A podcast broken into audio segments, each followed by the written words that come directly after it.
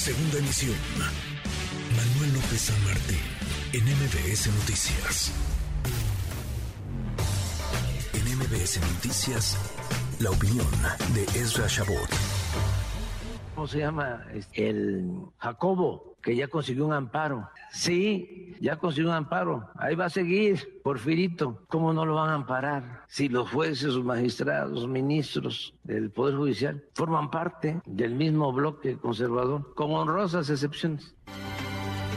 Porfirito consiguió un amparo, Edmundo Jacobo Molina, y va a regresar, decía el presidente López Obrador, va a volver a la Secretaría Ejecutiva del INE la posición de mayor poder en el Instituto Nacional Electoral. Él ya se había reelecto para un tercer periodo y podría permanecer en el cargo hasta 18 años. Esra, querido Rashabot, qué gusto, ¿cómo estás? ¿Qué tal, Manuel? Buenas tardes, buenas tardes al auditorio. Pues muy vergonzoso que un presidente se exprese de esa manera, pero bueno, ese es el nivel con el que se maneja el presidente Porfirita, de la República. Porfirito me imagino porque lleva ya Sí, porque lleva dos reelecciones, tiempo, pero bueno, ¿no? pues, tres, tres periodos. sí. es mucho tiempo, Esra, ¿o no?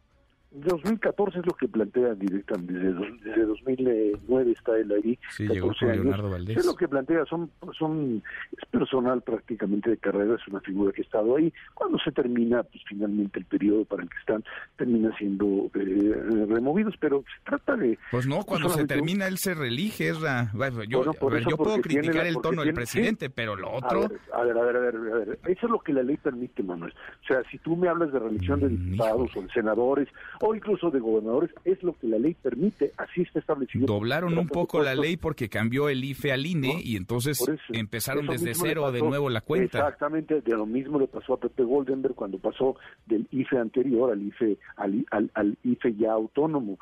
No es que cambie la ley, no es que la, la, la renuevan para él, para que específicamente él, se trata fundamentalmente, insisto, se trata de figuras que tienen la capacidad y que de- tienen como eh, digamos, eh, capacidad ejecutiva de funcionar como garantes del, de eso, del funcionamiento específico.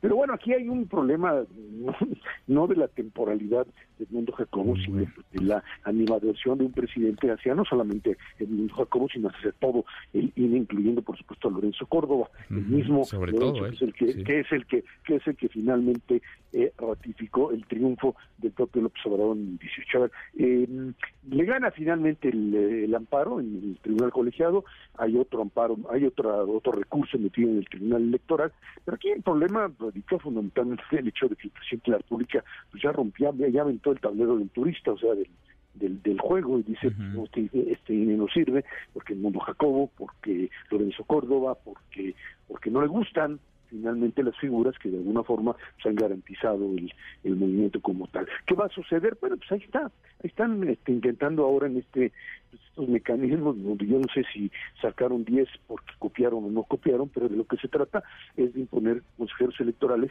que su filiación política abierta actual, no, no posterior, como sucedió con los consejeros electorales anteriores, que estaban ahí y que después se convertían en agentes o en figuras que decidieron incorporarse a la política. Aquí estamos a la inversa, hablando de figuras que militan actualmente directamente en Morena o que están vinculadas al propio partido y que se convierten directamente en consejeros o se convertirán seguramente en consejeros electorales.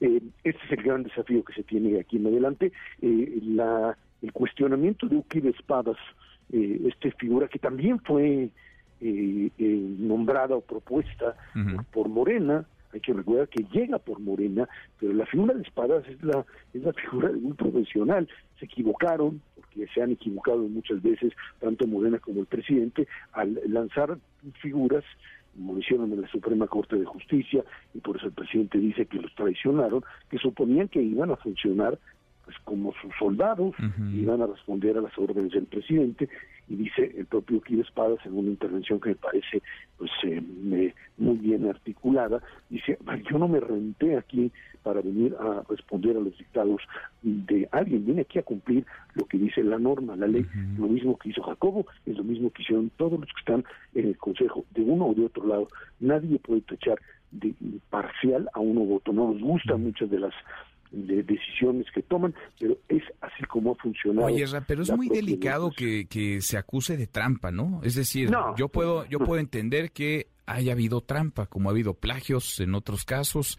Lo puedo entender, pero si tú acusas trampa, estás obligado a probarlo, porque ahora escuchábamos a integrantes del comité técnico, ahí hay Allá hay de todo. Allá hay gente propuesta por el Congreso, por la Junta de Coordinación Política, pero también gente propuesta por la Comisión de Derechos Humanos, que acá ya sabemos a quién responde, es a CNDH, la de Rosario Piedra Ibarra, al presidente y nada más, pero también del INAI. Y hay gente eh, proba, honorable, con trayectoria y con vida académica respetable.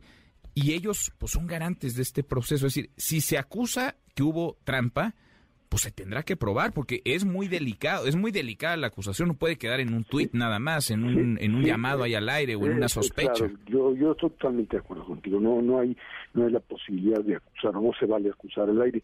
Suena, pues, digamos, raro el hecho de que figuras que en su vida han tenido, eh, digamos, presencia o opción electoral eh, tengan ese tipo de puntajes, pero no, no, Mm, básicamente porque se tratan de figuras vinculadas directamente a Morena y por eso se aparece ese tipo de, digamos, de, de, duda con respecto a ello, pero yo sí ahí sí coincidiría contigo de que no, no, se vale.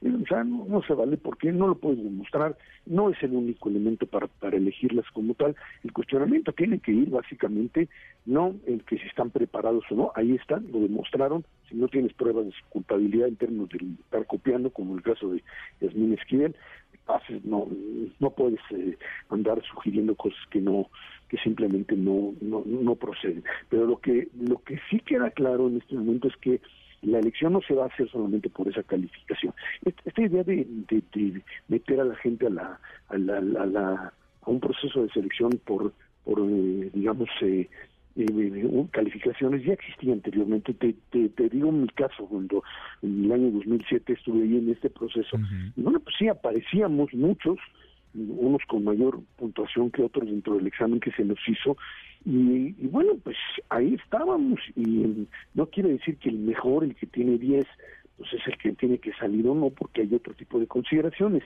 Ahí están, y la resolución está en función de cuestiones de orden político. O sea, hay que entenderla claramente yo espero todavía, mejor me estoy equivocando, que haya un consenso, eso sería lo, lo, más importante, que pudiésemos no ir a la insaculación, porque eso sí sería romper prácticamente las reglas del juego. La insaculación, o sea, ir al sorteo, a la tómbola, ya sea ahí en diputados o, en, o en la corte, pues es básicamente decir, vamos a meter a de los que creemos, pues ahora sí que a ver quién la suerte lo decide y si funcionan y ahí sí el que pierda va a decir pues yo con estos que están ahí o que salieron simplemente no no confío. Y creo que es fundamental que esta, este nivel de consenso se dé para garantizar que el resultado final de la elección del 24 fundamentalmente sea aceptado para todos. Eso es lo más importante, Manuel, porque si nos vamos a meter en el 24 a una confrontación donde el presidente de la República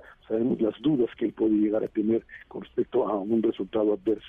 Y si esto no está garantizado por un INE, por un que está formado su consejo por un acuerdo entre los partidos políticos, pues es una verdadera bomba de tiempo con respecto a lo que puede suceder.